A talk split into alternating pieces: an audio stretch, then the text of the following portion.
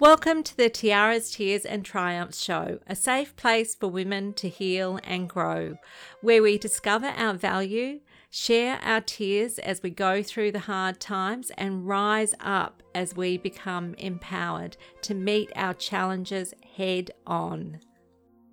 So, what's the number one thing that you need to help you to overcome adversity? Well, on this week's episode of Tiaras, Tears and Triumphs, I have a great conversation with Justine Martin. And Justine is known as the Queen of Resilience. Justine has a story that is hard to believe, and she has used the adversity that has happened to her in her life to now help others. So, 10 years ago, Justine was diagnosed with multiple sclerosis. Then she underwent three heart surgeries. And on top of that, she ended up having three primary cancers to deal with. So, all that happening just to one person, you know, much of it at the same time is just so hard to comprehend how she navigated those challenges in her life. So, Justine was told she would never work again, but that was never an option for her. Justine catapulted herself into the world of business. She not only changed her life to give it purpose and direction, but also inspired those around her with her story. To be resilient means the capacity to recover quickly from difficulties. It's a toughness. So, this definition has been the cornerstone of Justine's extraordinary journey. So, let's open the door on today's episode. Just a caution if you feel unsafe at any time, please stop listening. You can come back anytime you are in a safe place to listen to the rest of the podcast. Your safety is the most important thing to consider. Hello, Justine, and welcome to the Tiaras, Tears and Triumphs podcast. I am super excited to have you on the podcast today. So, very warm welcome. And I have, you know, the guests have already heard a bit about you in the intro and what an amazing, resilient person you are. But if you could just tell us a bit about yourself in your own words, that'd be absolutely fantastic. Well, uh, I was diagnosed with MS uh, 10 years ago, actually, today. And uh, I've faced a lot of adversity since then. Some would say, you know, just having MS is a major adversity, and it is, but my body decided to throw a few more spanners in the works. And 2013, 14, and 15, I had heart surgeries and then in 2016 17 i was diagnosed with three primary cancers as well as another blood disorder. And i've, I've come i've come through all of that. And everyone kept saying to me you're so positive all the time. You know your the life is heading in the right direction. You're so resilient. Uh, what's the secret? And i actually didn't know um, I'm like, I don't know. I'm, I'm just me. You know, I get out of bed every day. I make my bed every day. That's the first thing I do, regardless of how I'm feeling. So at least I've accomplished something in the day, even if it then means I just go and lay on the lounge or I lay back on top of the bed later on. At least I've made the bed. So I really had to sit down and evaluate. Okay, what is it? What are my coping mechanisms? How do I keep so focused and how do I keep so positive even in the side of adversity? And then once I worked out that, I'm like, I can help other people. And so I'm known as the Queen of Resilience now, and um, I help a lot of uh, other people uh, overcome their adversities.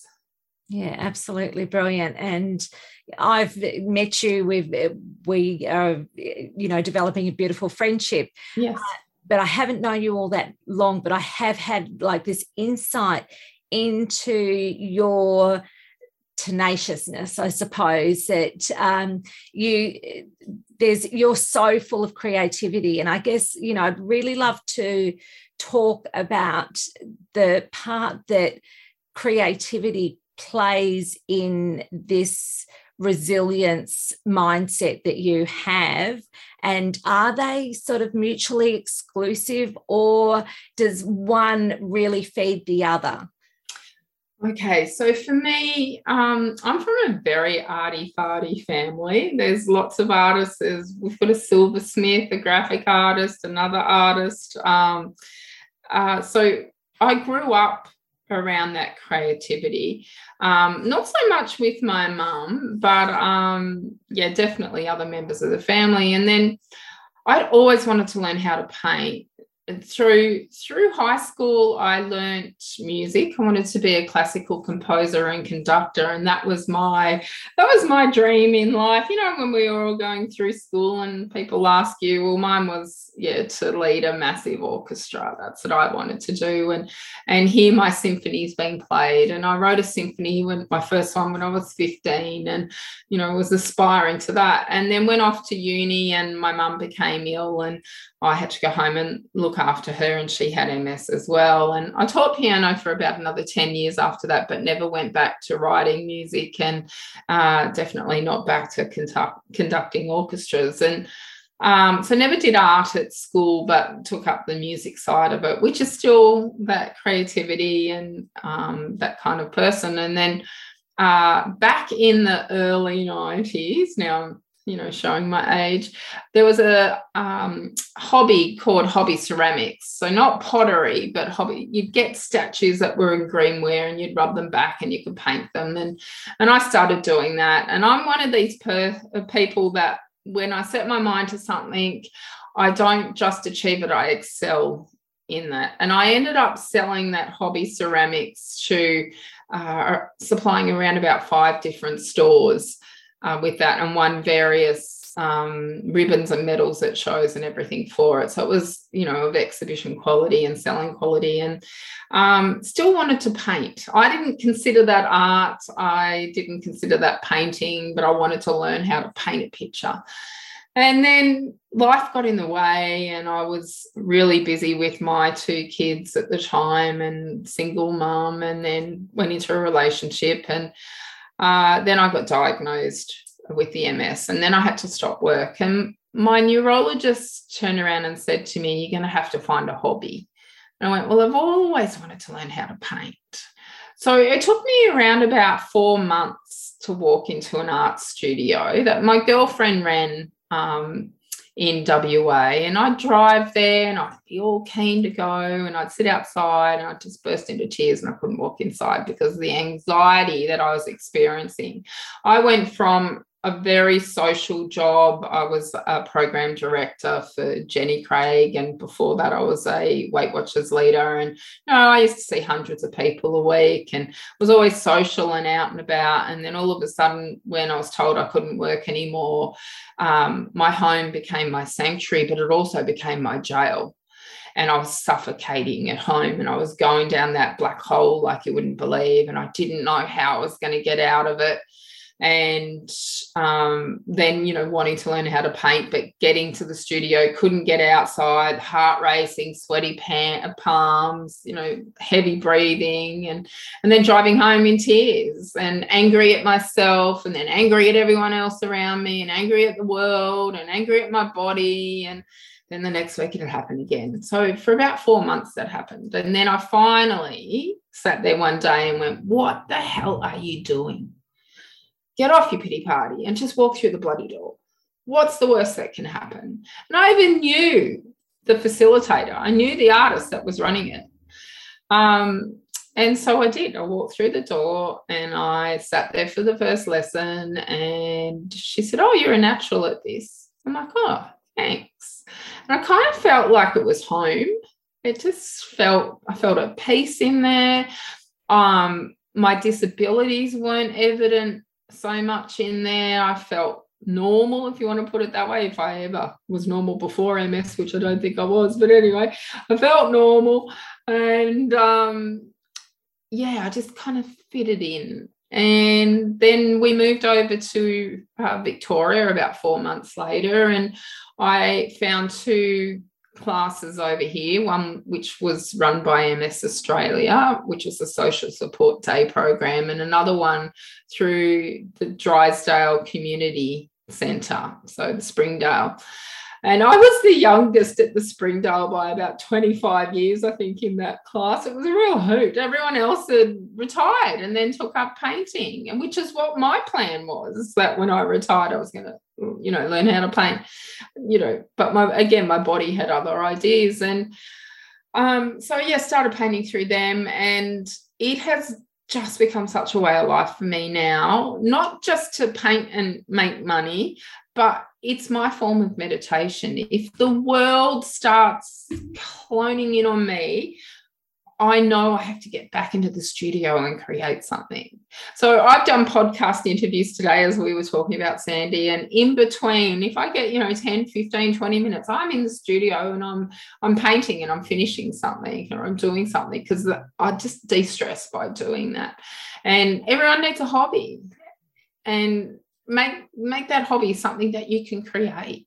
It might be cooking. You know people enjoy cooking and creating something. It doesn't have to be putting a paintbrush uh, to paper or in my case i do a lot of finger painting as well. So it doesn't have to be messy art like that but something of creation. Create a garden. You know you put your time into that. Growing vegetables or fruit or flowers uh, because the reward is is just mind blowing. And I think uh, one of the things that you've touched upon is that you it's you, you haven't left a stone unturned. So you always had this desire within yes. you to be able to paint and you put that off because you had other things going on in your mm-hmm. life and so in your mind you thought oh well that's something that i can leave until my retirement um, because when i'm retired that's when i'm going to have time to mm-hmm. immerse myself in hobbies and creative pursuits you're a highly creative person you have been a highly creative person all your life you for somebody who's that musical and I love music. So for me, music has been my um, go to as a form of therapeutic healing. Yeah. As much as I've gone into really uncomfortable places when I'm, you know, learning how to perform and sing, it has helped me heal because it's music heals and, and speaks to you like nothing else can. And I think it's the same with art mm. is something that transcends when you go into that creative process that is something that you can't make sense of and put into exact words as to what that impact or the effect, the yeah. flow on effect is going to be for you in allowing yourself to engage in that form of creativity. Mm and it's it's epic. It's it's huge. And you know covid when everyone had to stop their their jobs and were in lockdown so many people realized from that that they weren't fulfilled and that they didn't have hobbies and that they were stuck at home just like I was 10 years ago 11 years ago. And they didn't have a hobby. And how were they going to fill their days and it, it's so important for self-care yeah. uh, to be creative. Absolutely. Absolutely. And it's something that is often overlooked. So i'm really glad that you brought attention to that. And you're really the person to bring attention to it because it's something that has helped you to not only to go on a path of healing in your life, mm. but it has also given you that resilience that comes from just committing to be engaged in creativity yeah. and it's it's committing to live your life like i want anyone who's listening to this i want you to go to justine's website and i want you to have a look at her art because her art is full color and that's the way that Justine lives her life she lives it in full color there's mm. just it, eh, no stone unturned nothing left eh,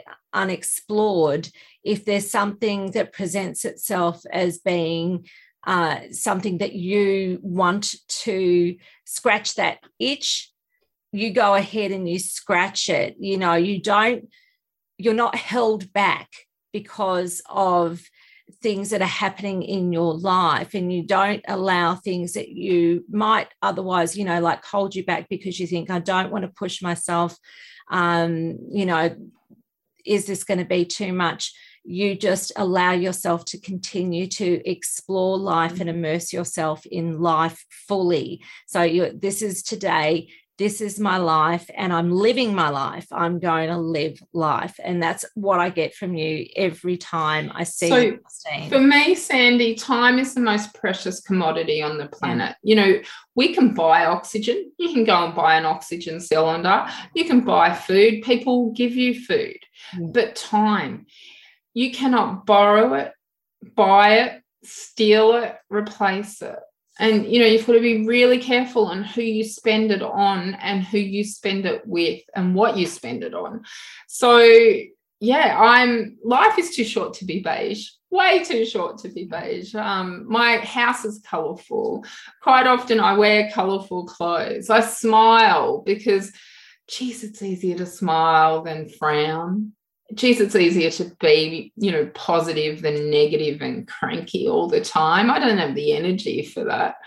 Um, you know, when I started painting and all my bright animals and and that actually I'll rewind a bit. When I stopped work, I lost my purpose.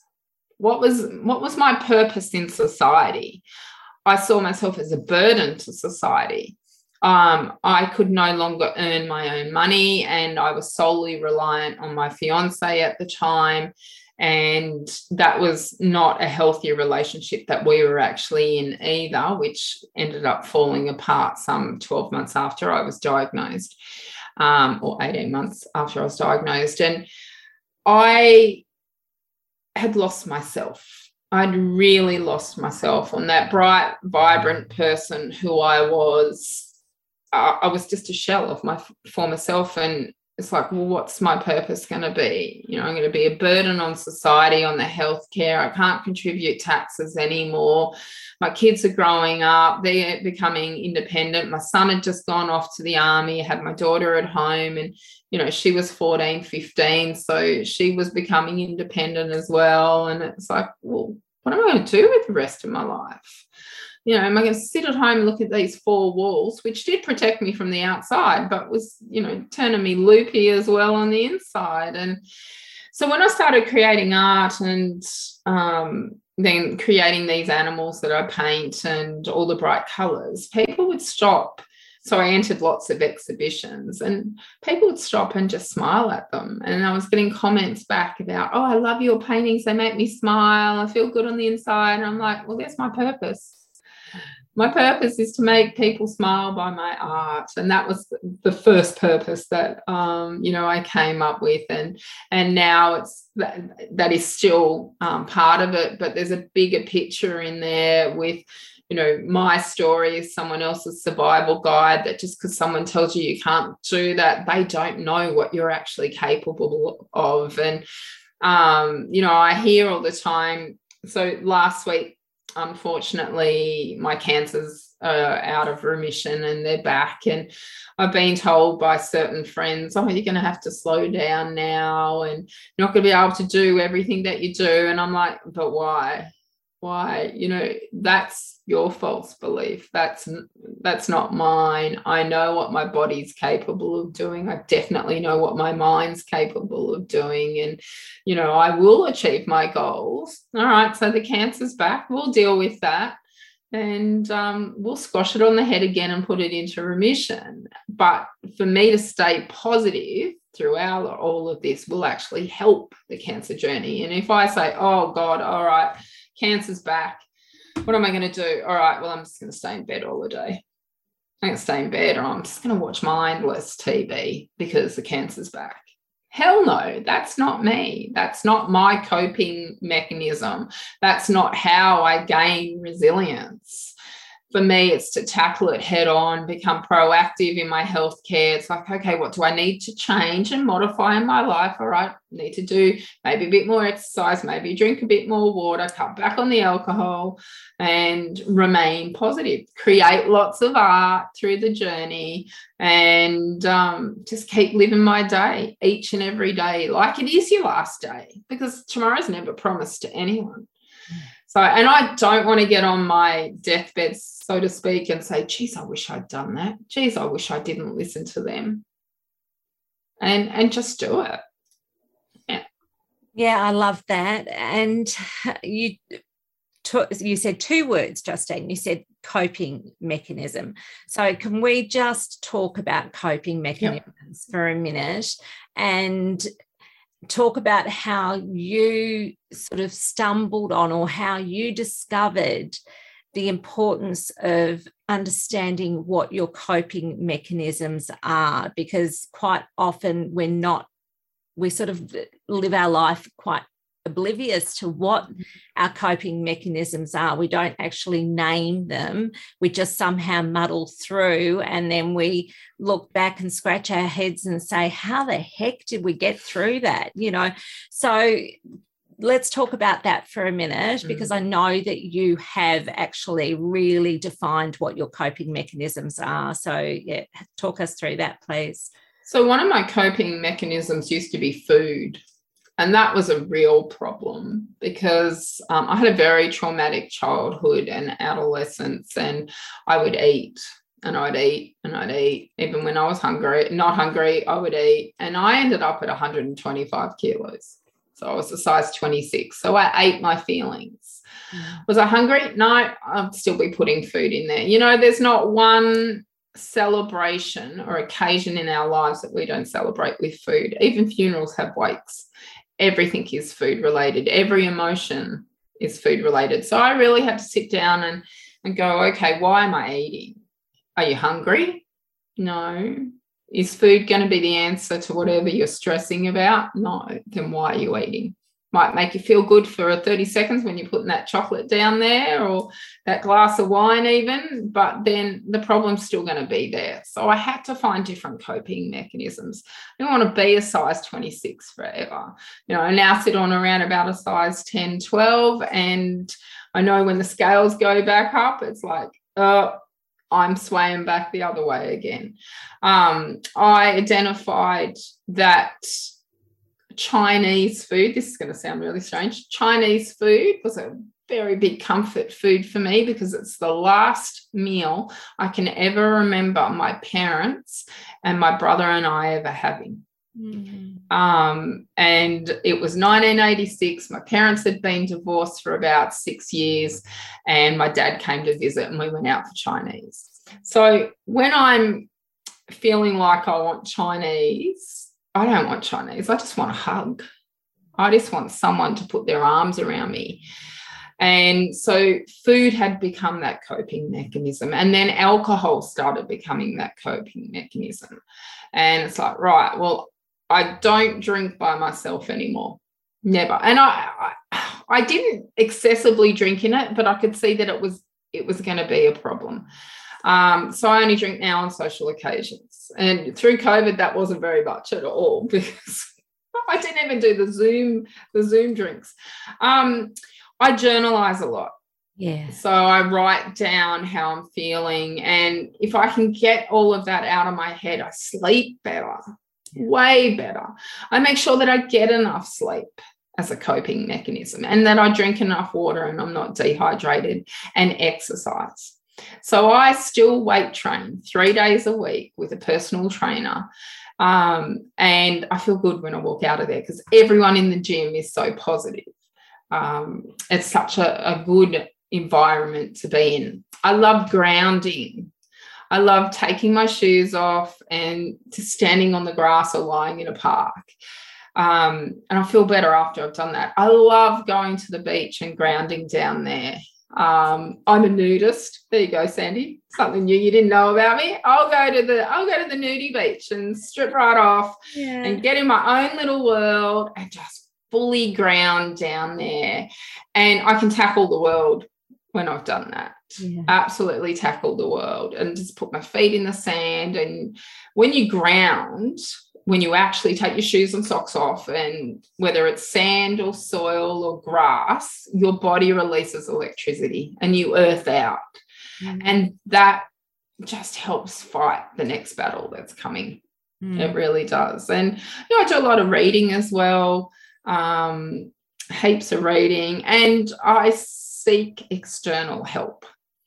So I've had a counsellor since 1982, uh, 1982, 19, uh, 2012. I'll get that around the right way. 2012, um, I've been regularly, and I'm talking fortnightly, seeing someone. Um, so rather than carry it all in here and the frustration and the anger and the hurt of everything that I've been through, um, I sought help.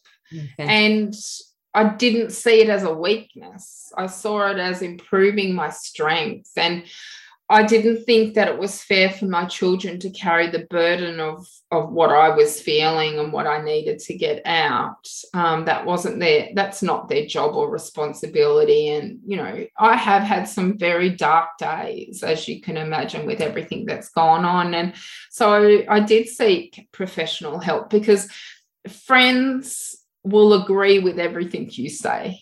Yeah. Uh, and they'll tell you, oh, it's all going to be all right. And there's nothing wrong with that. But that's not the help that I needed. I needed clarity. I needed someone that I could vent to who um, would, you know, give me some compassion back, but also some reality back as well. So when I was going through the cancer journey, um, and I hate the word journey, but when I was going through that period of time um, with the chemo and um, all of that, I went into one session and did the whole poor me, you know, I wish I had someone that was there with me going through that. And, you know, one of my former relationships, you know, I can't remember the actual wording, but, you know, like that. And, and she goes, What?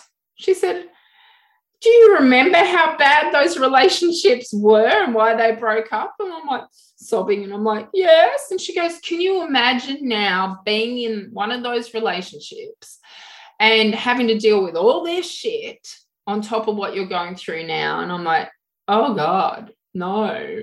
And she goes, this way you can concentrate on yourself. And I'm like, okay, you're perfectly right there yeah, I, I, understand that. And, you know, I got off my pity party and that and went, right, yeah, well, I can do this kind of thing. So it's all a matter of perspective as well. And whether you want to, you know, stay in that pity party mindset or whether you want to turn it around and go, okay, I've got this, I could do this. And again, that's just a coping mechanism. So there's so many different coping mechanisms that I actually use. Um, Another one is to go out with my friends and socialize. To, you know, the days that I, I really don't want to are the days that I need to. And, you know, Saturday night, most Saturday nights you'll find me with my friends dancing at the pub because I love music as well still and I love to dance. And again, that's another form of, you know, creativity. And um, yeah, just catching up with them and de stressing. And that really, really helps. And even when I went through the chemo, I was allowed out. If my blood levels were okay and I had no infections, I was allowed out one night a month. And I hung for those four weeks and I made sure I did everything right so I could go out and socialize one night. You got your reward. I got my reward. It's funny that you say that those days where you felt least like socializing are the days that you needed to connect with your friends yeah. the most. And that's, I remember and I know that feeling. I know that feeling of really just wanting to sort of I don't know, dig a hole and climb in and, you know, cover it over and just do the disappearing act. Mm-hmm. And eh, that that's if you actually fall uh, fall prey to those feelings mm-hmm. that it can end up just dragging you further down. And it's such an important awareness to have that that's the moment that you have to, as much as like you just don't want to speak to anybody mm. that that's the moment that you need to pick up the phone or you know send somebody uh, one of your friends on facebook a message make a connection and start a conversation with somebody um, see uh, who do you know and if you don't if you're struggling uh, not knowing who is in your network at that time because that can happen too when you mm. get into those dark spaces where suddenly you feel really alone and you actually feel as though there's nobody there that you can turn to in those dark moments you forget that you actually do have people who care about you in your life yeah. and that's a time where you need to have have a little reminder list for yourself of who who's on that list? Who can you talk to on those really crappy days where you really don't feel like talking to anybody and you really feel as though you are alone and there's nobody that you can reach out to? Um, yeah really important to have that little list there of and if you can't get hold of them you can always ring lifeline or beyond blue. Yeah.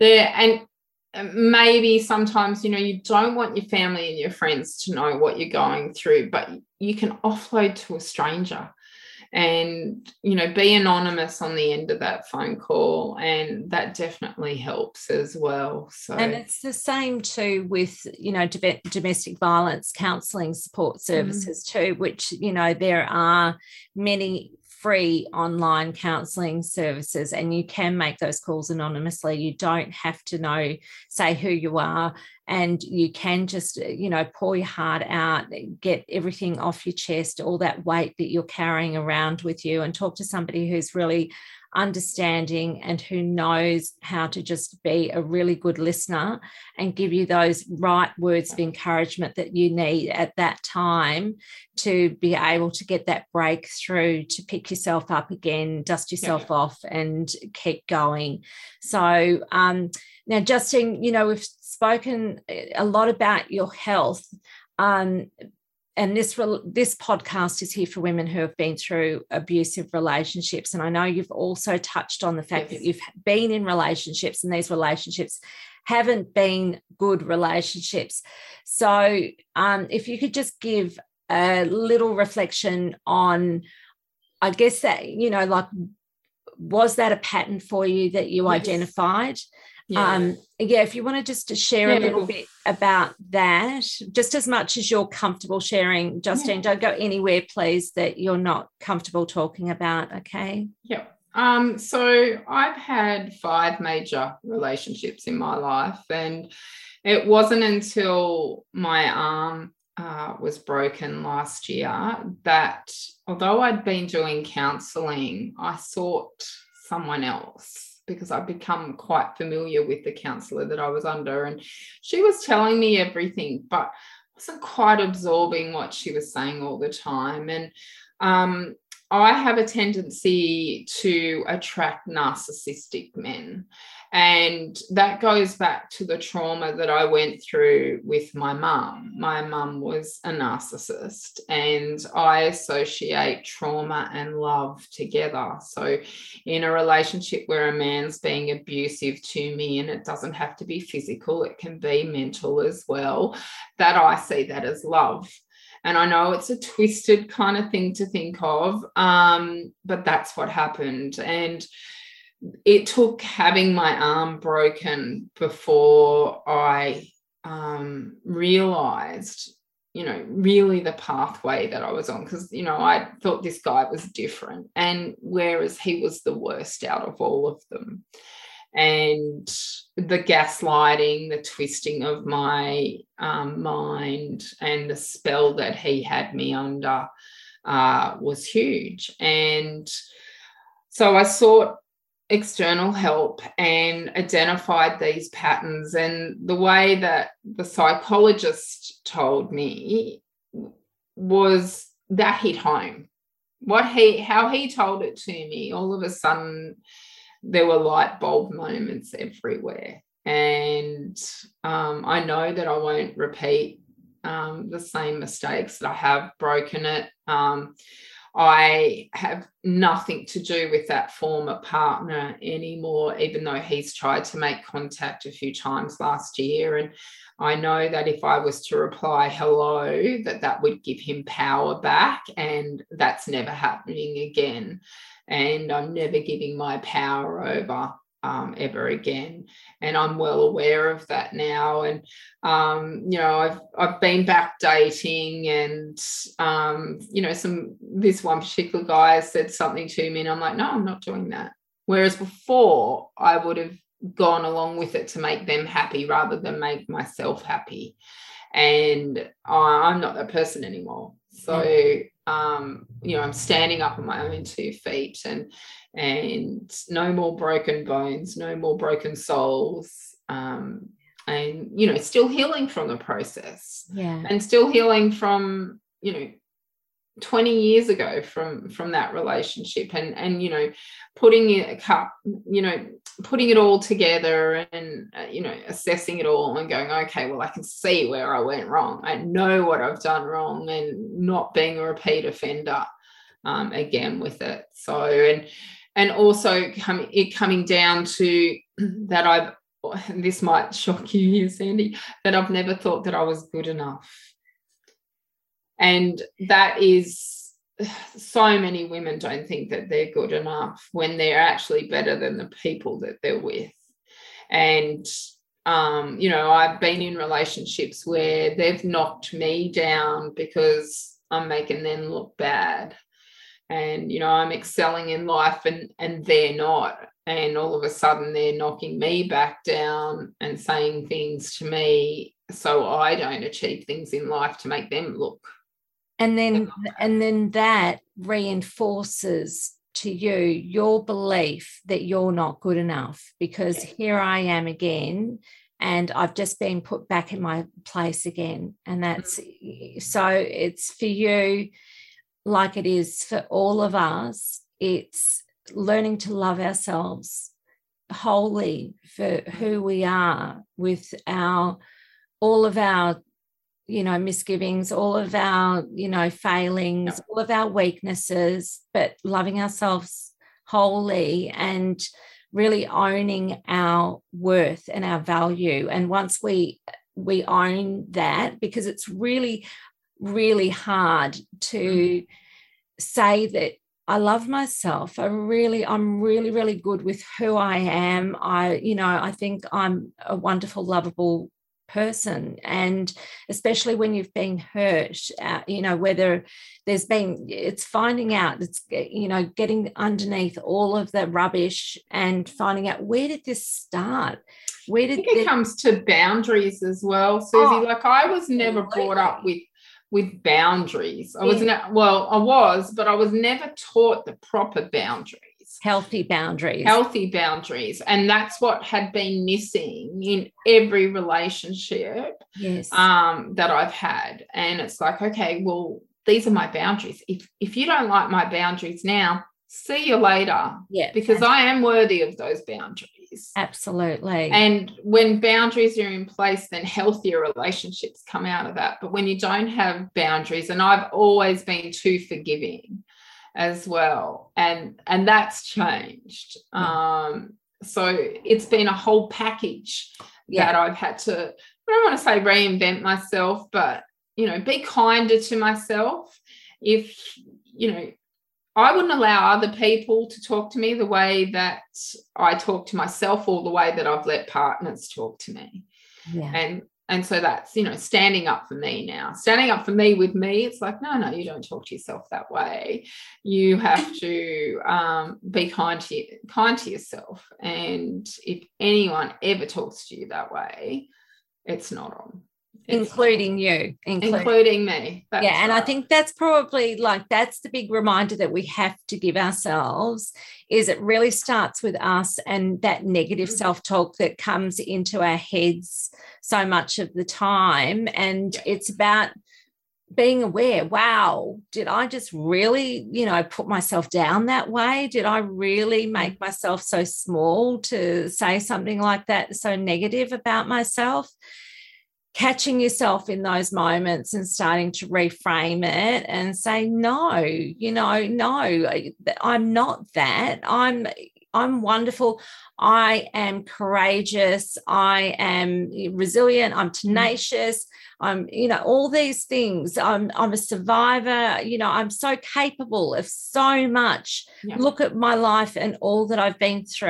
And it doesn't, you know, throw perfection, the word perfection out the window. And then life becomes a heck of a lot more manageable as soon as we start putting these massive expectations on ourselves yeah. to be, you know,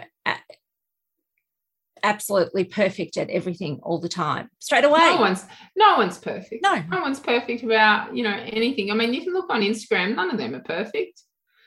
No. You know i you know i'd love to spend a day with them and, and see what it's like behind the scenes rather than a photograph that's been doctored up and photographed you know photoshopped up and and that. Yeah.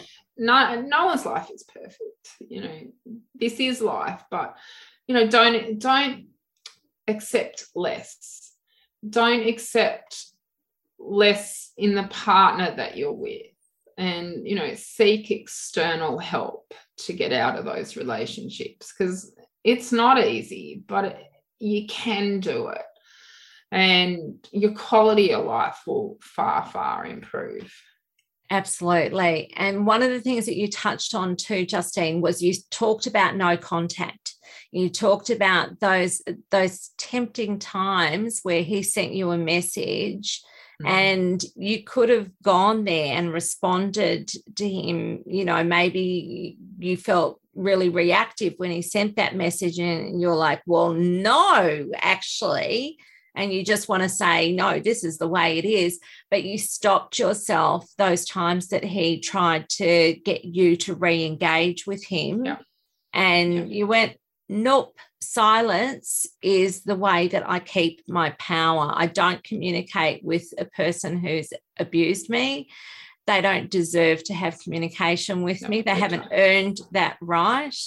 And you you became really clear and strong about that, which is one of the biggest keys, the biggest keys to being able to transition away from an abusive person as as long as you have to continue to engage in communication with them it's going to keep you it fuels them yeah. they they love that they that's yeah. how they have the power over you and i'm like no no more and the last message that he sent i was actually sitting outside the hospital waiting for hand therapy yeah and he sent this message asking how I am in that. And I'm like, are you freaking serious? I'm sitting here. My livelihood has been affected because obviously it's my right arm and I can't paint and draw like I used to. And I'm, you know, I've got a torn tendon off, um, ligament off the bone, and the cartilage has been torn in half, and the bones have healed, but the rest of it hasn't. And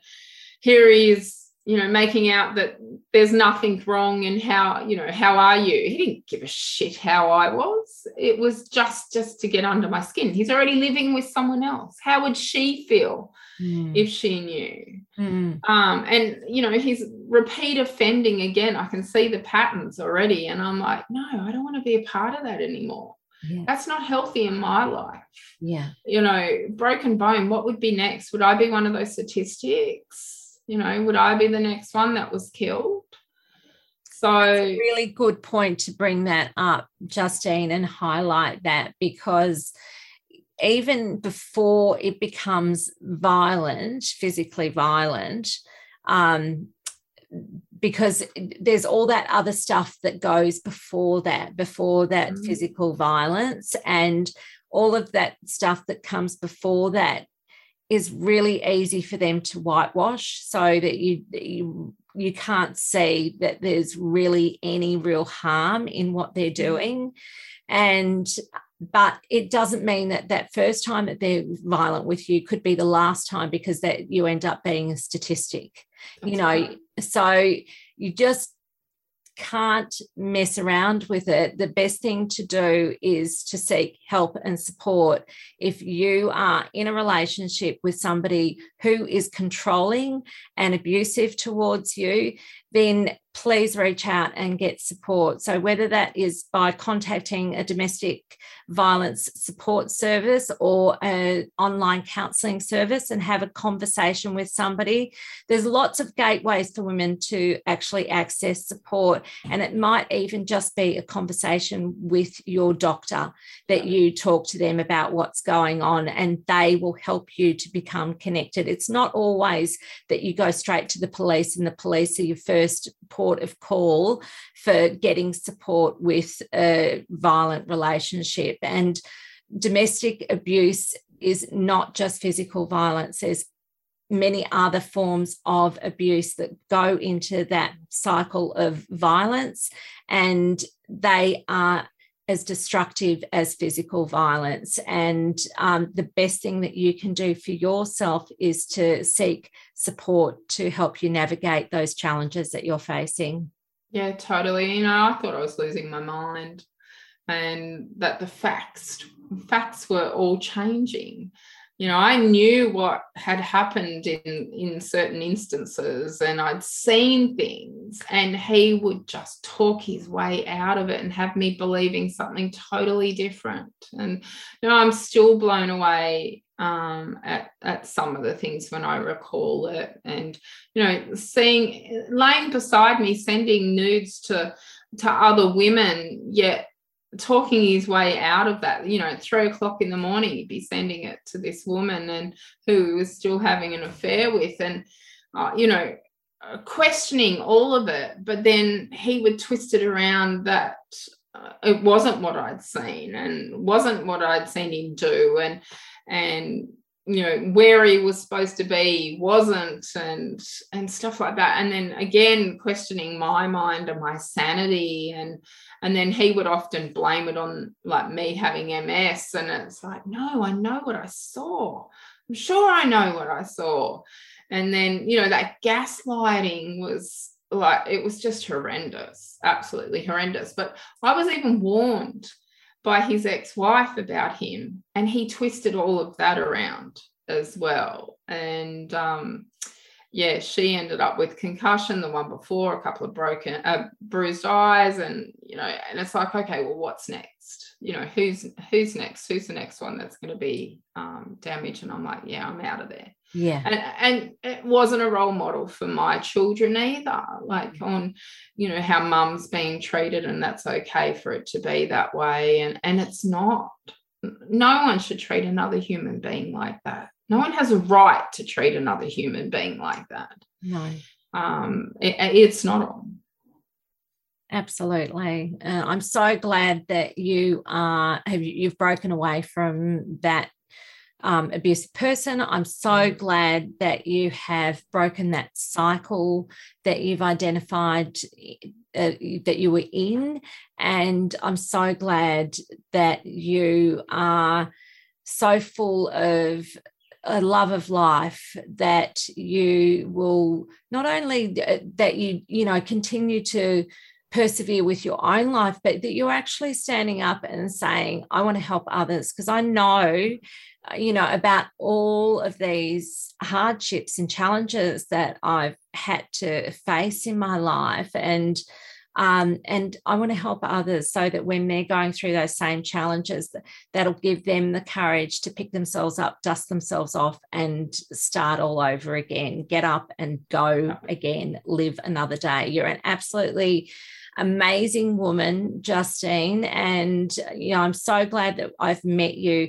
Before we end this interview, I'd love to give you an opportunity to share your links so that anyone who's listening to this podcast who would like to connect with you, that they can find you. They can find me on justinemartin.com.au or just Google Justine Martin Geelong and I, I pop up absolutely everywhere now. Or you can put in Juztart, J U Z T A R T, or Resilience Mindset. Um, as you know, Sandy, I've got my own podcast, Resilience Mindset Podcast, and um, yeah, so you know, I'm building that that profile out there, and and like I've said, you know, my story is someone else's survival guide. And if my story can just help one other person better their lives and give them hope, then it's worth putting it out there. Mm. Absolutely, absolutely. And I will include all of those links in the episode notes. So if you would like to find Justine and connect with her, I'll make it super easy and just go to the episode notes and you can find her and connect with her. And for the final question, Justine, because this podcast is called Tiaras, Tears and Triumphs, what does that title mean to you as a woman? Means that the world is our oyster and whatever we set our mind to, just go and achieve it. Yeah, fantastic. Well, it's been an absolute pleasure talking to you today. And I thank you so much for being a guest on the podcast. Thanks, Sandy, for having me. We all go through dark times. When we do, we often feel alone. This is a safe space for you to come and look for some light. I'm a survivor of an abusive relationship. And for a long time, I had no voice because I was too scared to speak up and speak out about what was happening to me.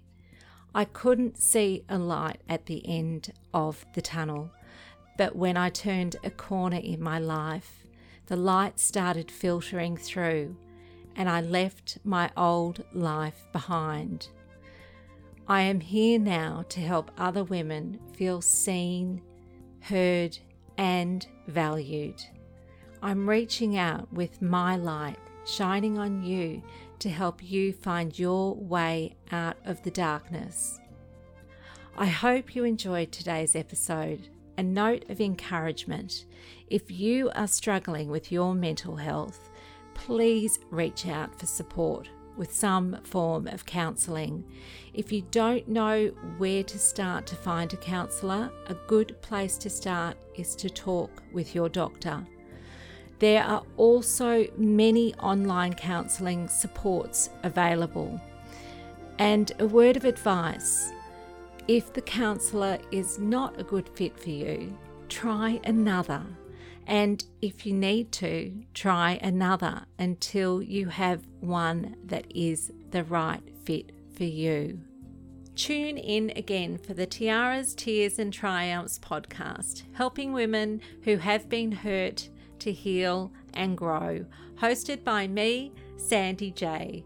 This program provides a safe place to work on inner peace and a strong mindset, spells out how to spot the red flags, advises on ways to stay safe and work on effective safety planning, gives tips on how to look after you when things are tough, teaches empowerment strategies, acknowledges life's challenges and explores ways to meet these challenges head on to go from surviving to rising to striving and finally to thriving. The show includes interviews with other survivors who have come out the other side, who share their stories and insights, as well as interviews with therapists and people working in support roles. I am a survivor and I use my experience and skills to help other women like me.